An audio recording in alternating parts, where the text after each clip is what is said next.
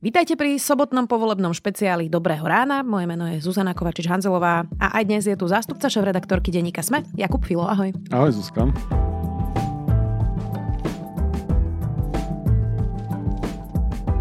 Črtá sa nová vláda, je jasné, že to bude Smer, Hlas a SNS, no ešte nie je jasná celá zostava ministrov. Tak poďme na to.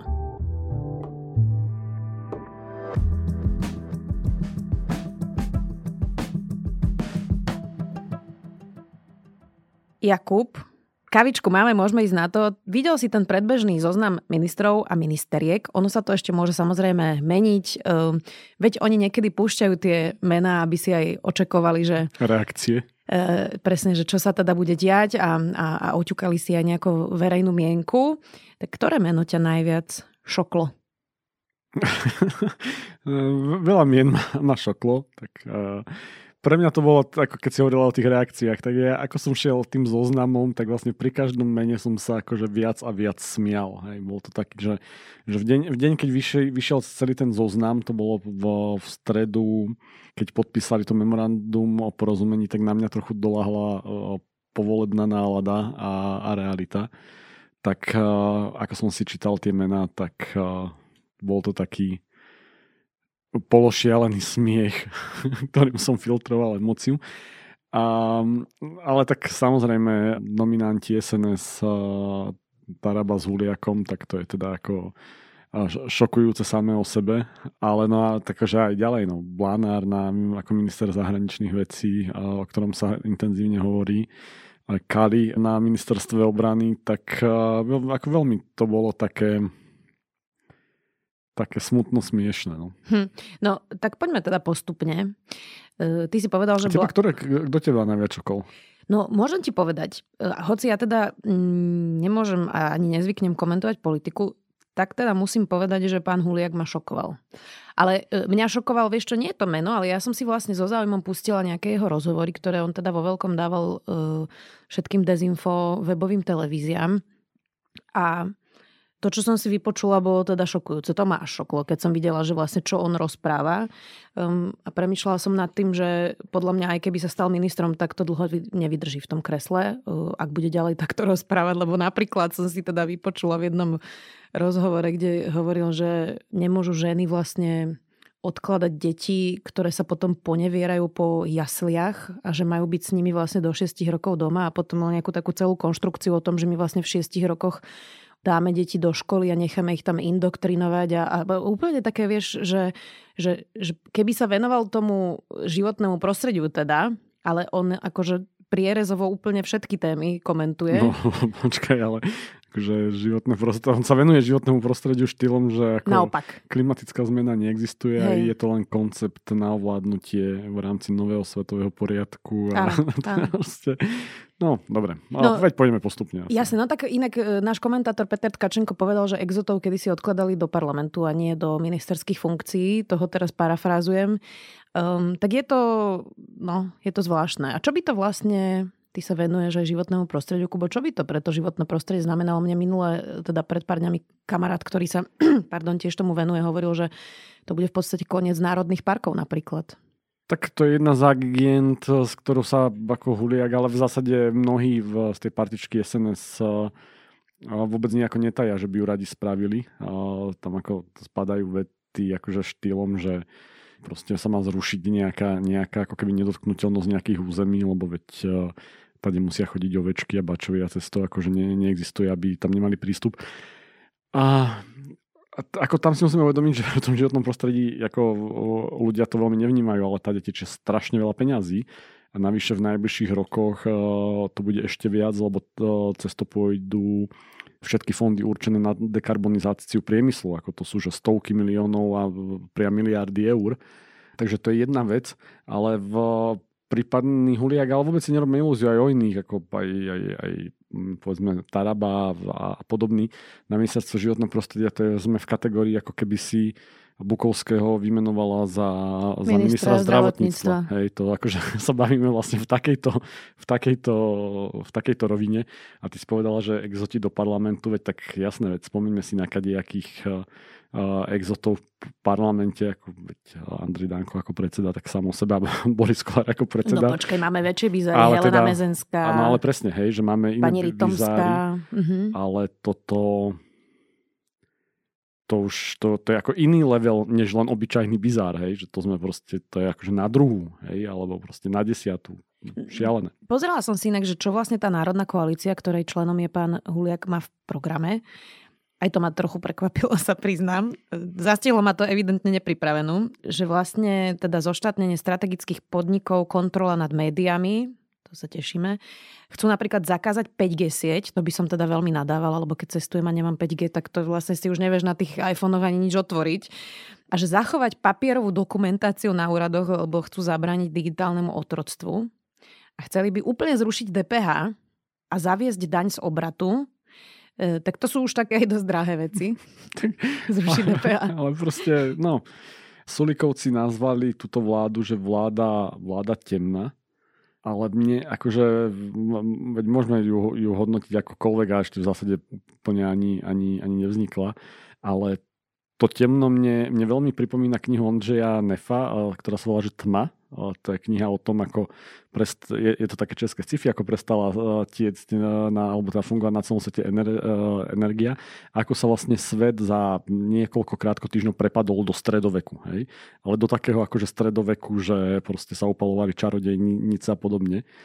A veľmi sa mi vybavuje tento obraz v kontexte s niektorými nomináciami vo vláde a s niektorými postavičkami. Ale čo si myslím, že teda je ešte rovnako vážne, je, že teda pán Huliak napríklad venoval niekoľko videí ochranárovi, ktorý je normálne nejaký úradník z Ministerstva životného prostredia a rozprával, že by ho mali zavesiť na kola, obesiť a potom teda rozprašiť niekde, tak...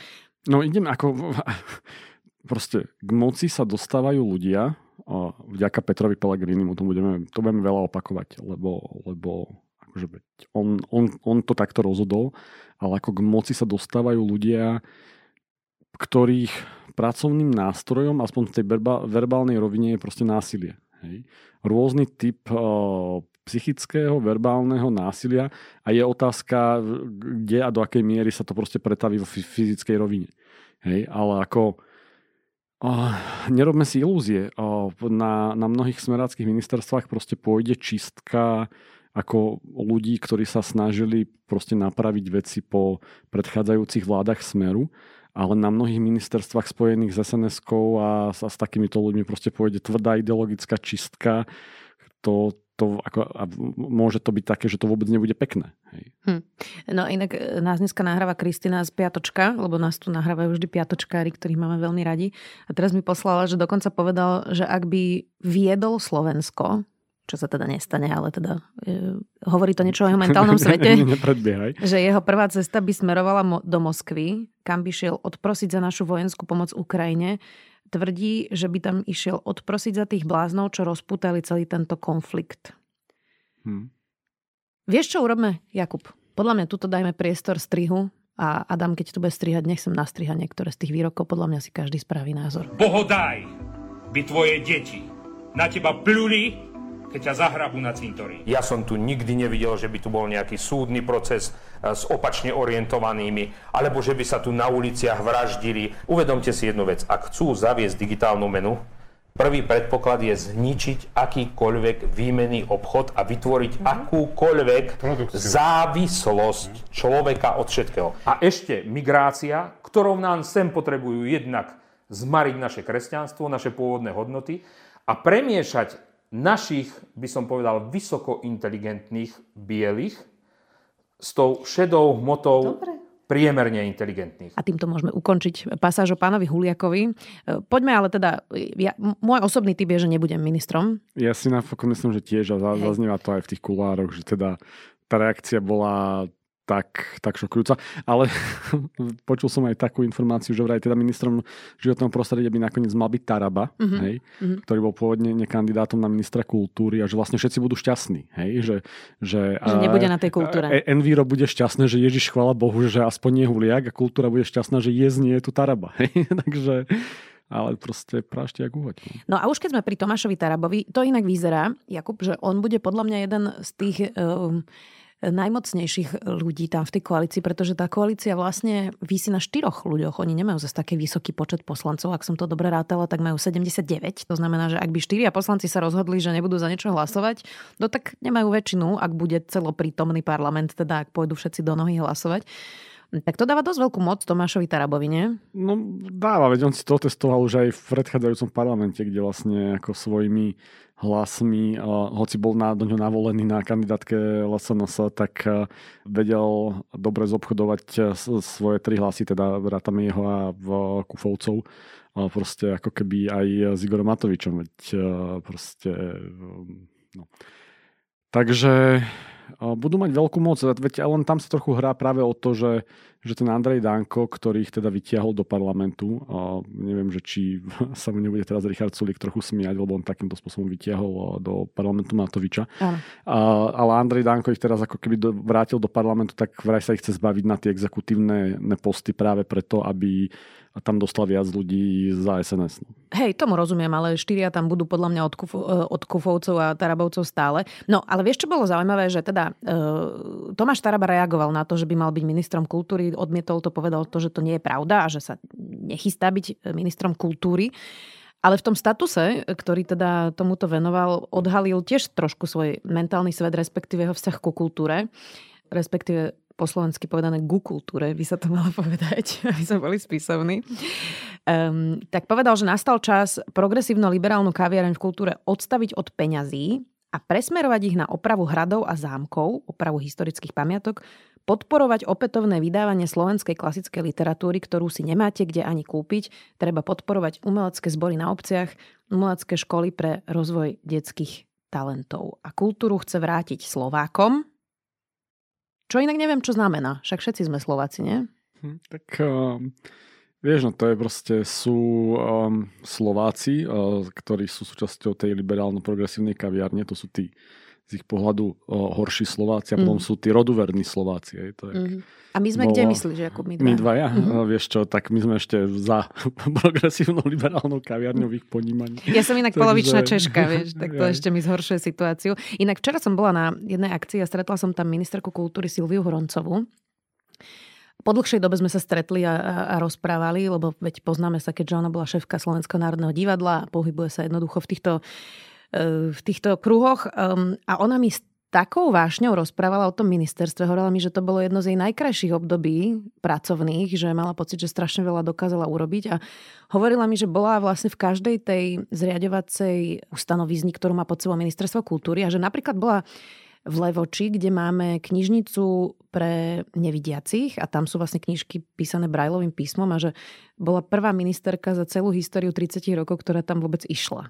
A že vlastne my tu stále debatujeme o nejakej matici a kultúre pre Slovákov a potom keď vidíš, že ako sa vlastne tí ľudia k tej kultúre správajú, napríklad teda aj ku knižnici v Levoči, o ktorej ja som nevedela, že existuje, alebo ja neviem, stačí sa pozrieť na múzeum, na galériu Ludovita Fulu v Ružomberku, ktorá sa už úplne rozpadá, museli ju zavrieť, hej, tak nejak mi to nevychádza, ako sa hovorí. No, ale je veľa inštitúcií plných roduverných Slovákov, ktorí sa veľmi tešia, hej, a teraz ako, ty si už spomenula Maticu, ale sú to kadejaké proste polky spisovateľov a podobne, ktorí v zásade ako keby čakajú na túto novú vlnu, ktorá sa v tej kultúre asi rozbehne. No, ale poďme teda na tie podstatnejšie ministerstva, hoci samozrejme aj životné prostredie a kultúra sú podstatné, ale povedzme si, že tie silové rezorty vždy najviac ľudí zaujímajú. Tak Robert Kaliňák, minister obrany, to až tak prekvapivé pre nás nie je, Kubo, nie? On predsa vždy, keď bol vo vláde Smeru, mal vplyv na ministerstvo obrany, ak si to dobre pamätám. V zásade to bolo jeho druhé tieňové ministerstvo a ako on, keď do tej politiky šiel, tak keď ešte Smer bol opozičnou stranou v období 2002-2006, tak Robert Kaliňák sa vždy profiloval ako odborník na obranu. On bol oslovovaný za Smer ako človek cez obranu. Bolo potom vlastne prekvapením v 2006, že sa on stal ministrom vnútra, všetci s ním rátali na obrane. Ale áno, vždy tam boli ľudia, ktorí boli blízky jemu. No a ako... Asi by nominácia ministra Kaliňáka na ministerstvo vnútra proste nebola prechodná v súčasnosti. Ale treba si povedať, že aj na obrane. No, proste bude pod neho spadať vojenské spravodajstvo napríklad.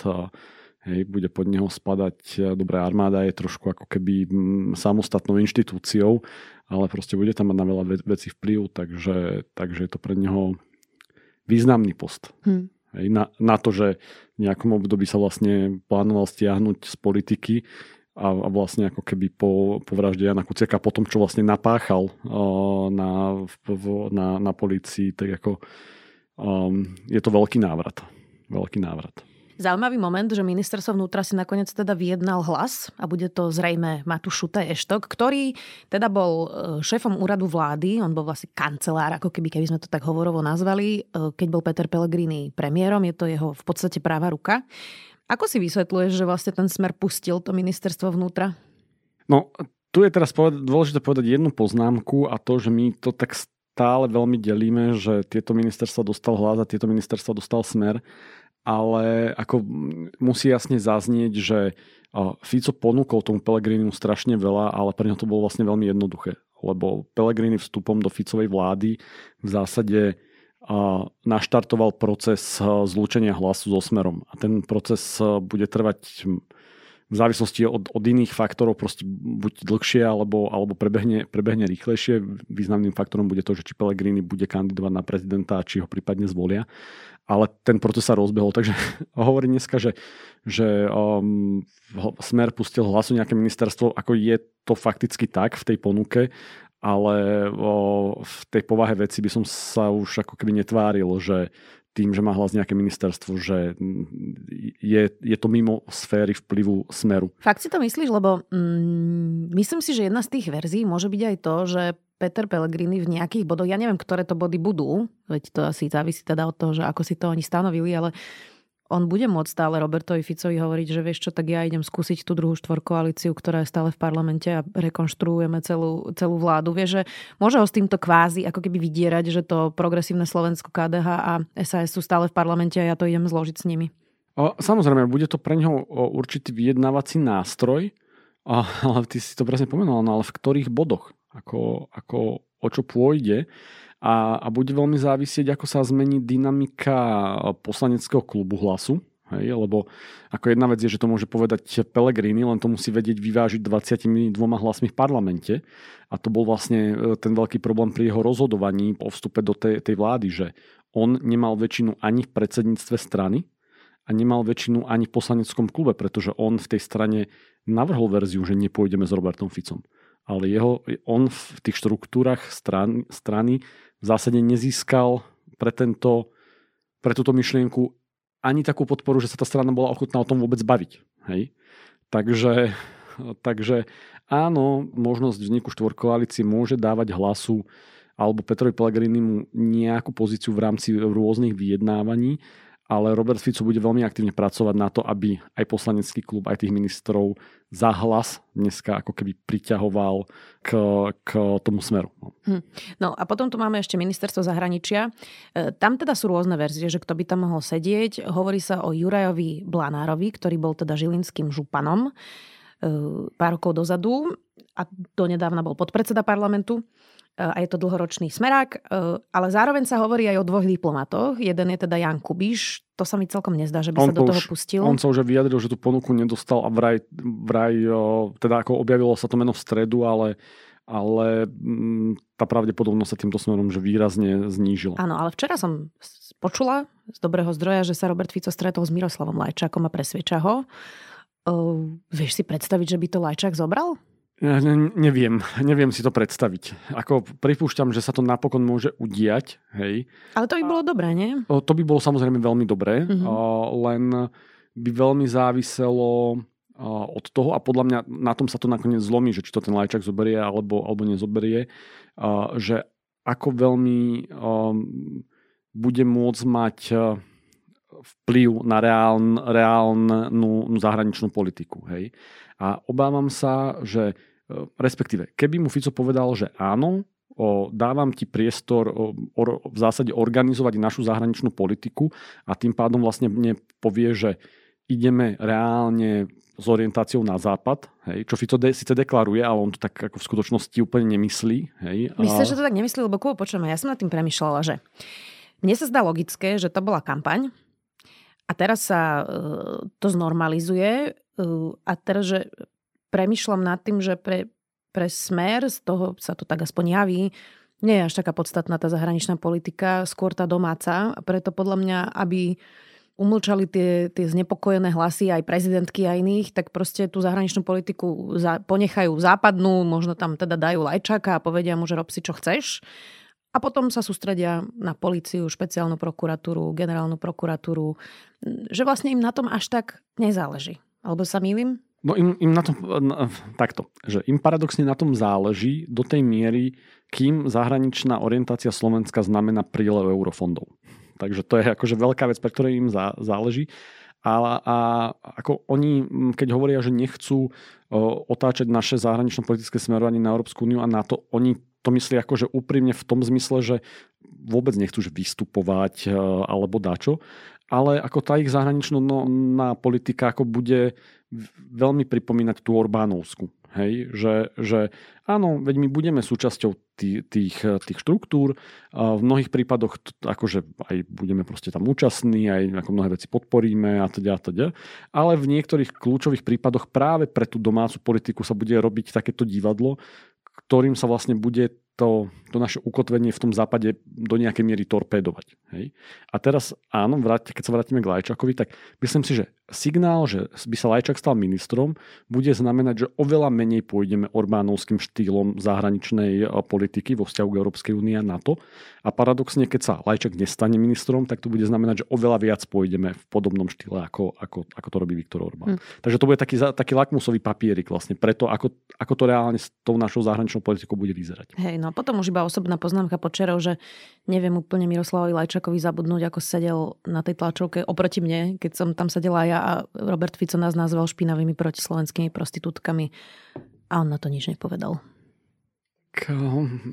Ako veď diplomát, ale stále z prostredia Smeru, no, keď to tak povedzme. No, hej, Monika Beňová stala na pódiu, keď ako sa skandovalo, hej. Vulgárne, takže... Inak vieš čo, ja tu to napríklad pripúšťam, že ona to naozaj nepočula. Nebola. Nie, naozaj ja to pripúšťam. Vieš prečo? Lebo v tých dávoch to niekedy tak býva, že ty vlastne, keď točíš to video z tej skupinky, tak okolo teba to počuť. Ale celkovo to... Ja si to fakt myslím, že to nepočula. No však, ale vedľa nej stal ten Blaha, ktorý to akože hecoval. No hecoval, ale teraz myslím ten konkrétny vulgarizmus, že naozaj podľa mňa nepočula. To si fakt myslím ja. Je to unpopular opinion, teda evidentne som v menšine, ale ja si to myslím, že to nepočula naozaj, že to bolo úprimné. Ale nie je to podstatné. No, najmenej vášni sa mi zdá, že vzbudil Tomáš Drucker a Zuzana Dolinková. Tam ako keby nikto nejako zásadne nespochybňoval, že OK. No, lebo v zásade je to najpričetnejšie, personálne najpričetnejšie z tej vládnej koalície. A že ako toto sú nominácie, kde aspoň ako môžeme hovoriť o nejakej odbornosti. Hej? Že vlastne tí ľudia majú za sebou nejakú reálnu odbornú činnosť, dokonca Dolinková proste priamo v tom zdravotníctve a idú vykonávať niečo, čo snáď bude dávať zmysel. Hej? A dokonca to dokazuje to, aká búrka sa voči tej Dolinkovej zase spustila v konzervatívnych kruhoch. Hej? Že bude pokračovať v ideologickej... Čo to bolo? Kolonizácii zdravotníctva. No, akože pozdravujeme, nechcem ich nazvať kolegov, pozdravujeme ľudí v štandarde. Ako to je proste... Ešte ju nazvali aj, že najkrajšia ministerka. To bolo super.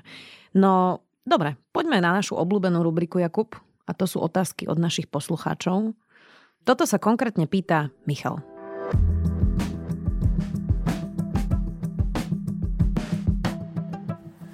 Dobrý deň.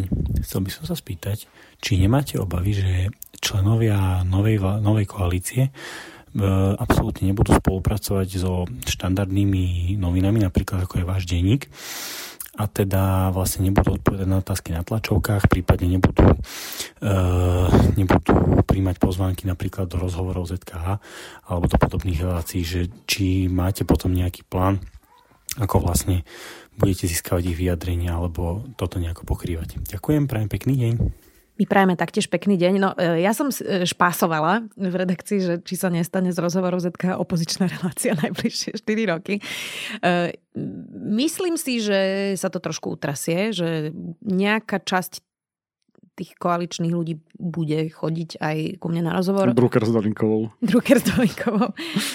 Nie, Matúš Šutaj Eštok tiež chodil, Erik Tomáš tiež chodí, Richard Raši tiež chodí. Neviem ako Smer, Kaliňák teda ku mne vždy chodil na rozhovory a teraz sa zatiaľ nevyjadril, tak uvidíme. Toto nepredpokladám, že by počúval, ale však ja mu zase zavolám na budúce a spýtam sa ho, že aký je postoj strany Smer k tomu, že či budú alebo nebudú chodiť na rozhovory. Ak nás počúvate, dajte nám signál.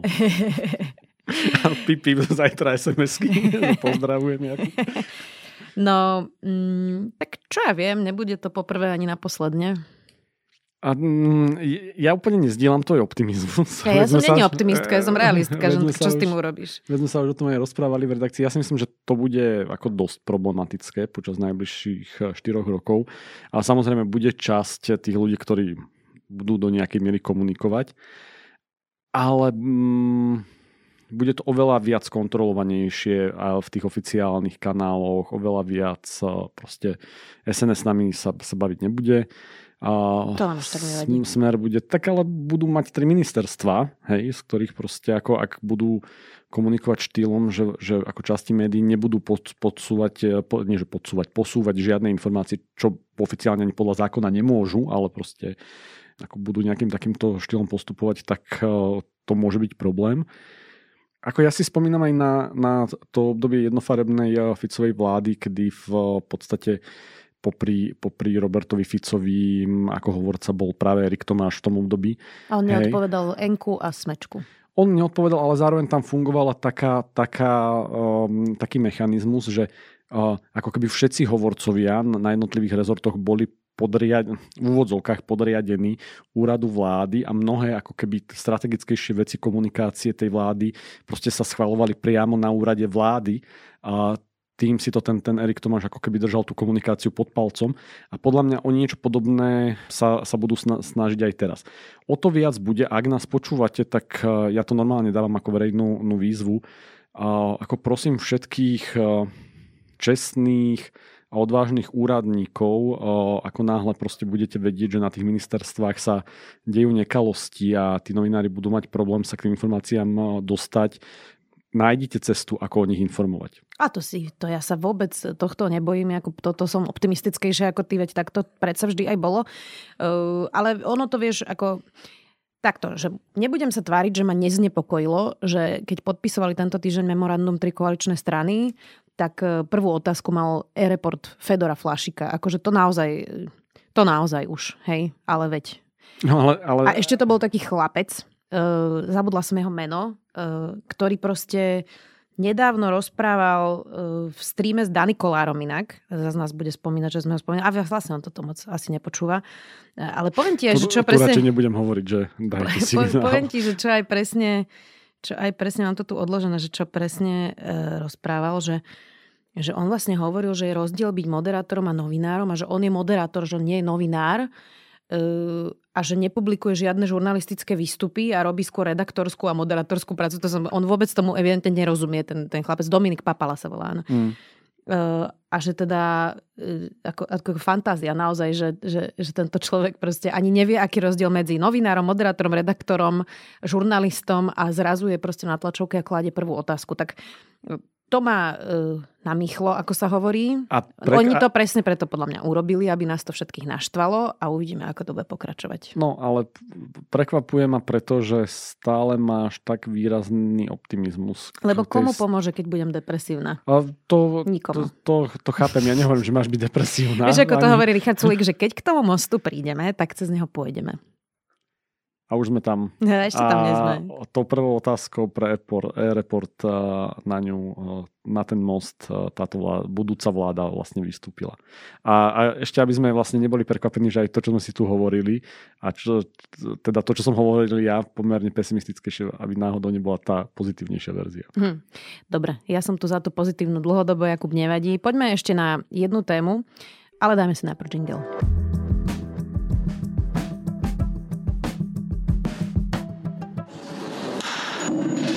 Rozhodnutie súdu ma určite prekvapilo. Neočakával som ho. To je prvý prípad a dovolím si povedať, že ďalší už nebude, v ktorom vlastne takáto skutková situácia sa dostala pred súd v trestnom konaní. Andrej Kiska, prvý odsúdený prezident, teda... Prvostupňovo, no jasné, tak to myslím, ale kolega Burčík hovoril, že ak nerátame Jozefa Tisa. Ale to nie je vtipné, samozrejme. No. Tak prekvapivé, Jakub, nie? Na jednej strane, veď máme tu nezávislé súdy, dobre, on sa odvolá, uvidíme, čo povie vyšší stupeň súdu. Ale na druhej, naozaj, aký má vlastne zmysel to konanie s daňovým úradom? Veď predsa naozaj tisícky podnikateľov na Slovensku majú taký ten rozhovor s tým daňovým úradom, že čo do tých nákladov môžeš dať, čo nemôžeš, a skúšajú a daňový úrad povie nie a oni to opravia, že tak to vlastne funguje. Tak mám z toho taký rozpačitý pocit, ty? Tak nesmieme sa vrátiť k tomu, že ako vnímaš to s tými médiami, keď v tomto máš rozpačitý pocit, veď celá tá štruktúra toho Kiskovho obvinenia a teda obžalovania, dnes už aj prvostupňového odsúdenia, proste je v zásade ako pod veľkou taktovkou, alebo bola pod veľkou taktovkou proste úradov pod vedením vlády Roberta Fica. No ale toto už bol súd. No. Okresný, teda ja mám niekedy dosť veľké výhrady k okresným súdcom. Nie všetkým, samozrejme máme aj veľa kvalitných, ale máme aj takých, ktorí sú naozaj slabšie, menej ostré ceruzky v peračníku. A takto, lebo ja moc nie som zástancom ako keby oslabovania rozhodnutí proste inštitúcií, ktoré sú na to určené. Takže proste prvostupňový súd rozhodol, bude zjavne o tom rozhodovať druhostupňový súd, ako ten Kiska sa určite odvolá. A prípadne, že by bol ten rozsudok potvrdený, tak to zaklada, tak ako si hovorila, tý veľmi zlý precedens do tej komunikácie rôznych podnikateľov s daňovými úradmi. To si ani neviem predstaviť, hej. Preto sa prikláňam a vôbec nechcem ako keby predikovať niečo, ale ako nejak stále mám pocit, že ten druhostupňový súd tento rozsudok zvráti. Hej? Keď nie, tak... Máme prvého odsúdeného prezidenta. Druhého, ale druhého. Máme prvého odsúdeného prezidenta, čo samo o sebe je proste ako problém. No, tak no dobré, ale na druhej strane on si proste mal na to dať pozor. Jasné. Ideš do politiky, máš si dať pozor. Tak... Tiež ako netvárme sa, že neskúsil, hej? Že skúsil a teda nevyšlo, ako sa hovorí. Neskúsil, nevydalo. Pamätný rozhovor u Adely Banášovej. Áno. Tomím Kidom Kováču, myslím. Poďme na našu obľúbenú záverečnú pozitívnejšiu nôtu.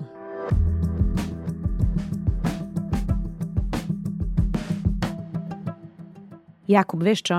Ja som včera bola na krásnej akcii a možno aj preto som taká pozitívna. No dávaj, lebo bola som na Asset Science Award 2023 v Slovenskej filharmonii. Bola to miestnosť plná vedcov Slovenskej akadémie vied, univerzít a bolo to fantastické. To bol tak pekný večer. Bol tam laureát Nobelovej ceny, astrofyzik Michel Major, ktorý objavil prvú exoplanétu. A boli tam aj množstvo, lebo tam komisia, ktorá vyberá toho vedca alebo vedkyňu, je vždy medzinárodná, takže bolo tam veľmi veľa naozaj svetových mien. A bola to fakt krásna akcia, lebo tí ľudia vlastne o tej svojej práci aj v tých dokrutkách hovorili s takou vášňou a nadšením, ako skúmajú proste od autizmu cez hormóny a stres až po proste nanomateriály a všelijaké chemické reakcie a neviem čo všetko. Strašne to bolo pozitívne, že vlastne niekedy spadáme do toho, že to Slovensko je vlastne tá žumpa na Facebooku a v skutočnosti to nie je celé Slovensko. To je podľa mňa dosť malá časť Slovenska a že je tu aj veľká časť Slovenska, ktorá je inšpiratívna, ktorá je zaujímavá, ktorá si robí svoju prácu poctivo a naozaj to nebola plná miestnosť milionárov. Tí vedci to robia často ako keby naozaj za 5 korún. a s vášňou. Takže z toho si odnášam takú... Bola som z toho taká naozaj... Aj som bola miestami dojatá počas toho večera. Veľmi pekné to bolo. A dúfam, že budeme mať veľa príležitostí najbližšie 4 roky zažívať túto stranu Slovenska, lebo to bude veľmi dôležité. No vidíš, ja vlastne, keď nebudú chodiť tí koaliční politici, ja vlastne budem trochu aj rada, lebo ja si mám volať všetkých týchto vedcov. Presne tak. Budem mať vedecké rozhovory ZK. No a ty? Ty si čo zažil? To je hlboké ticho toto. Je, lebo... Jako musíme ti niečo pekné priniesť do života, aby si nebol takýto morozný. Tento týždeň ešte na takej stále vlne, žiaľ Bohu, stále na takej vlne proste toho skladania tej vlády. Počuj, a to inak pritom ja mám úzkosti, ja som viac pozitívna ako ty, ako na mňa doľahol teraz taký závoj úplne, že sa necítim dobre, ale som, neviem, není som tam. No tak vidíš, ja mám teraz tú fázu spracovávania, takže veď sám vieš, že ja som v podstate ako tiež pozitívny človek a stále hovorím, že s tým všetkým treba svojím spôsobom zápasiť. V tom preto som nepoužil slovo bojovať, lebo ten proste v pozitívnom zmysle. Ale tento týždeň si musím trošku odžiť. idem mimo Bratislavy, mimo Slovenska, dobre, ale... vrátim sa. Tak mali ste včera redakčné pivo, tak tam si asi niečo pekné zažil. Nie, ja som nestihla prísť kvôli týmto oceneniam, ale... Tak to si ma nabonzovala a... Však ja som nepáš, koľko piv si dal, ja som pár redakčné pivo, jednotka to bola. Tak ako bol som s kolegami, tak ja väčšinu svojich kolegov mám úprimne rád, ale ako potrebujem teraz na pár dní ísť asi do úplne iného prostredia, takže donahrávame tento podcast a odchádzam preč. No ale nepustím ťa, kým nepovieš aspoň jednu peknú vec, hoci čo to môže byť, Jakub. Nepôjdeš na víkend, kým to tu nevymyslíš. Zvieratko? No, zavrime to. Zavrime to dneska. Veľmi sa trápim. No dobre, ja som toho zažila veľa pekného. Podľa mňa na toto sa treba sústrediť. Takýto pekný život treba žiť a netreba sa nechať bičovať. Napríklad ako Jakub Filo tento týždeň, zástupca šéfredaktorky denníka SME. Ďakujem ti napriek všetkému, Jakub, že si tu dneska bol opäť s nami. A Zuzana Kovačič-Hanzelová, ďakujem aj ja, Zuzka. Ďakujeme aj vám, že ste nás počúvali. Snaď to teda nebola príliš veľká skepsa. Počujeme sa opäť o týždeň, pretože ešte stále sme nezložili vládu, ešte stále nepoznáme finálnu zostavu ministrov a ministeriek, takže uvidíme sa a budeme sa počuť opäť o týždeň v sobotu. Majte sa zatiaľ pekne a do počutia.